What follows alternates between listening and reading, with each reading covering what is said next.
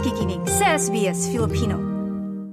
Sa mga balita ngayong biyernes, ikaisa ng Disyembre taong 2023. Sa paggunita ng World AIDS Day, Pharmacy Guild ng Australia may panawagan sa pamahalaan. Scam text messages lumalaganap pa rin kahit patuloy ang pag-block ng telecommunications company. At isang Filipina international student nasawi sa Melbourne matapos masagasaan ng dalawang sasakyan.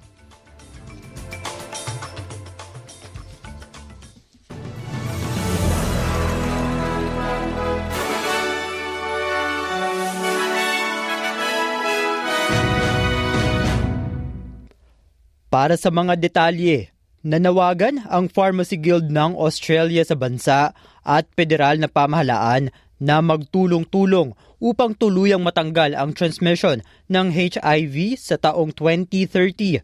Naniniwala si Professor Trent Twomey, ang presidente ng Pharmacy Guild na ang Australia ay maaaring maging unang bansa sa mundo na makapagtatanggal ng pagkalat ng virus.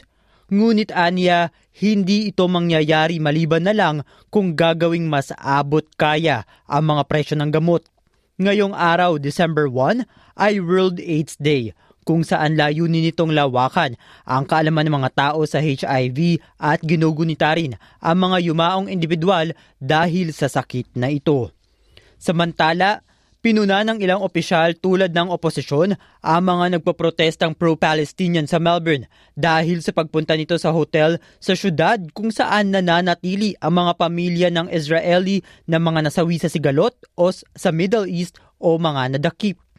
Ayon sa ulat, Nagtipo ng mga nagpaprotesta sa lobby ng Crown Plaza Hotel sa Melbourne noong nakaraang linggo bago sila tuluyang paalisin ng pulisya. Sinabi ni Prime Minister Anthony Albanese sa parlamento na ang aksyong ito ay beyond contempt o labag sa anumang aspeto at walang hakbang upang isulong ang adhikain para sa Palestina. But at the moment, what we are seeing is humanity just cast aside. There is no excuse, no circumstances where people should organise a demonstration against grieving families. None. None. Sa karagdagang balita, sinagot din ni Prime Minister Anthony Albanese ang mga akusasyon ng oposisyon na umano'y hindi niya nabanggit ang insidente sa pagitan ng China at Australian naval drivers divers noong siya bumisita sa China. Sinabi ni opposition leader Peter Dutton na siya mismo ang nakapag-usap tungkol sa isyong ito sa isang Chinese diplomat noong bumisita ang opisyal sa Australia. Ayon naman kay Albanese, sinisiguro niyang naipahayag ng pamahalaan sa China ang insidente sa maayos na paraan. Ang insidente ay nangyari noong ikalabing walo ng Nobyembre kung saan dalawang miyembro ng Australian Navy ang sinubukan tanggalin ang mga fishing net sa propeller ng bansa at matapos ay nagtamu sila ng minor injuries dahil sa sonar pulses ng paparating na barko ng China. We've been very clear about the government expressing our concerns about the HMAS Toowoomba incident clearly, directly and unambiguously.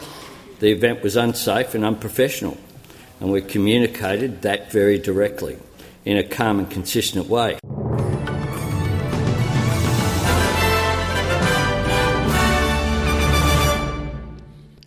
Para sa mga karagdagang balita, pinapakita ng mga bagong numero ng telecommunications company na milyong-milyong scam text messages ang na-block nila sa nakalipas na isang taon o mahigit pa.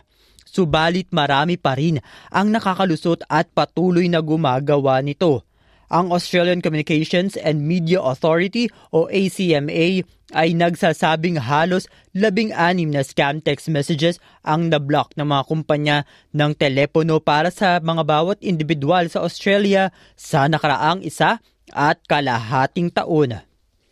Sa iba pa pong balita, isang Filipina international student ang nasawi nitong November 25 matapos masagasaan ng dalawang sasakyan sa Melbourne alas 10 ng gabi.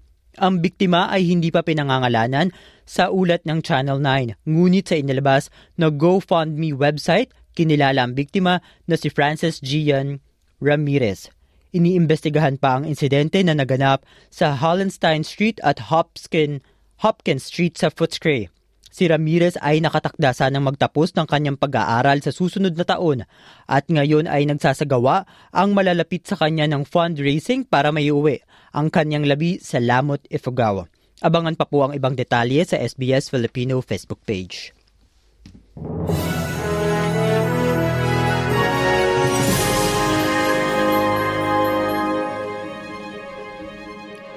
At sa palitan po tayo ng salapi ngayong biyernes. Ayon sa Reserve Bank of Australia, ang isang Australian dollar ay katumbas ng 66 US cents. Mula naman sa Bangko Sentral ng Pilipinas, ang isang US dollar ay katumbas ng 55.32 pesos.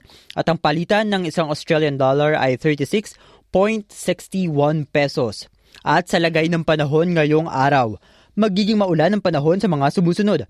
Melbourne sa temperaturang 19 degrees, Canberra at Wollongong at 24, gayon din sa Sydney at 27, Brisbane at 31, Darwin at 34.